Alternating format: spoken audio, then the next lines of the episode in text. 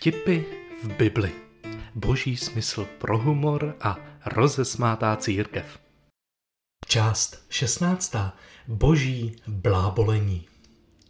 Další rovinou biblického humoru jsou různé slovní hříčky, použití zvukomalebných veršů a slov, která zní podobně.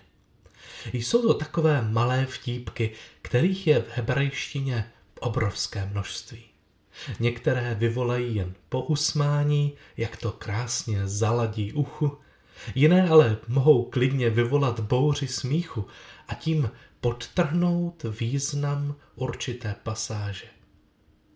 Jen si to představte. Čtete normální text a najednou slyšíte zvukovou legraci, jako bych já jen jásavě juknul jako jelen.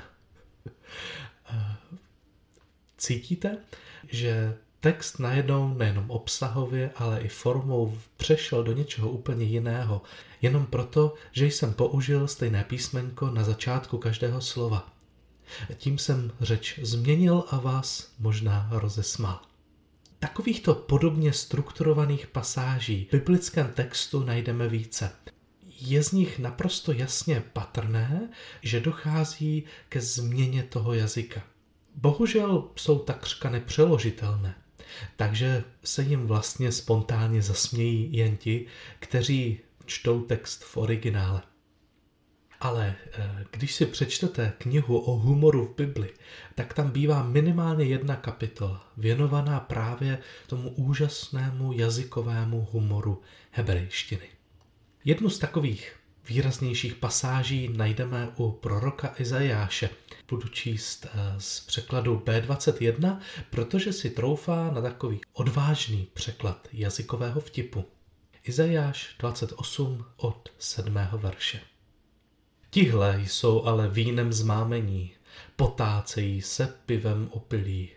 Kněz i prorok jsou pivem zmámení, vínem zmatení.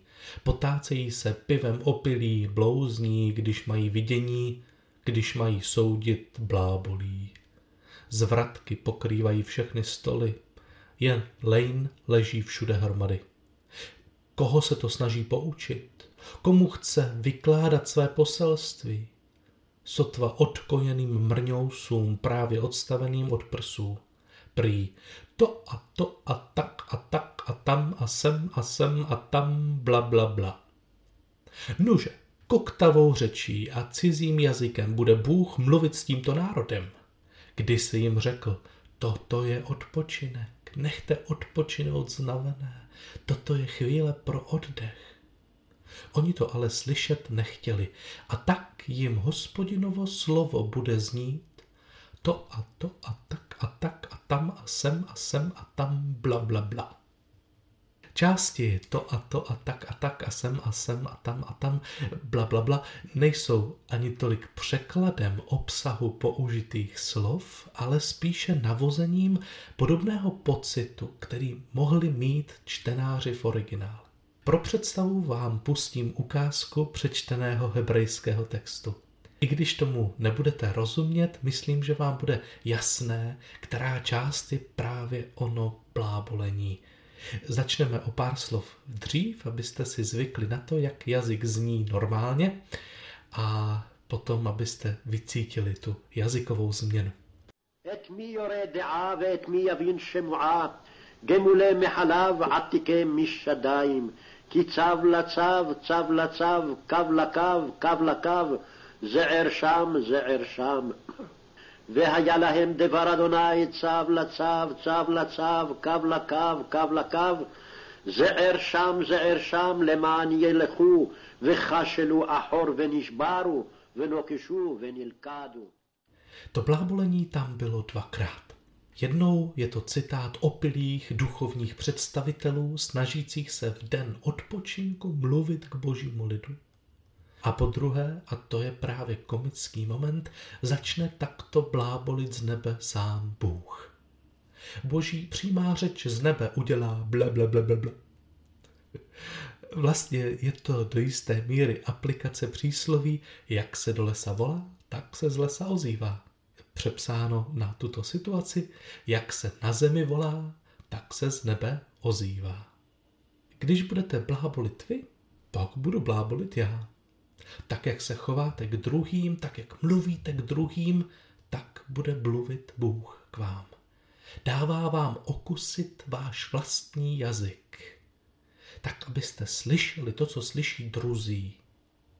Proč? Protože Bohu leží na srdci právě ti, kteří musí vaši řeč poslouchat.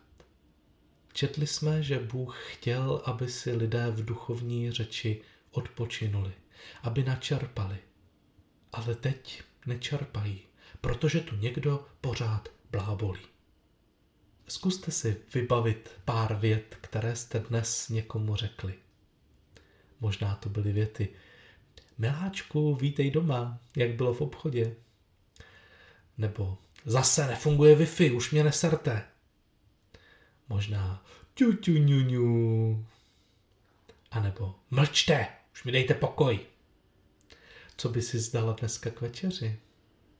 Jak se daří tvé duši?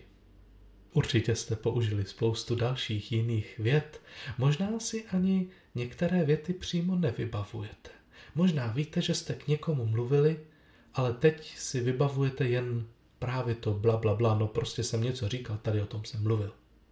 A teď si představte, že ty stejné věty vám říká z nebe Bůh. Miláčku, vítej doma, jak bylo v obchodě. Zase nefunguje Wi-Fi, už mě neserte. ťu, ťu, ňu, ňu. Mlčte, už mi dejte pokoj. Co by si zdala dnes k večeři? Jak se vede tvé duši? Jak to zní od Boha tyto věty? Čím víc chaosu a nepořádku a zla je ve vaší vlastní mluvě k manželovi, k manželce, k dětem, k přátelům, k vašim kolegům, kolegyním, tím víc chaoticky vám zní i boží řeč. Chaos v mojí řeči je doprovázen chaosem v boží řeči. Proč? Protože člověk má jen jeden přijímač, kterým přijímá řeč Božího ducha. A tím jediným radarem, přijímačem je jeho vlastní nitro. A nejlepším odrazem našeho nitra, to, co se v něm skrývá, je naše řeč, která z něho tryská, vychází jako pramen, jak nám říká nový zákon. Pokud mi moje vlastní nitro zní jako opilá chaotická vřava v hospodě, různých hlasů, různých pudů a popudů a impulzů a myšlenek, tak se nemohu divit, že moje řeč navenek bude blábolením a že mi boží hlas bude znít nesrozumitelně. Jaké je řešení?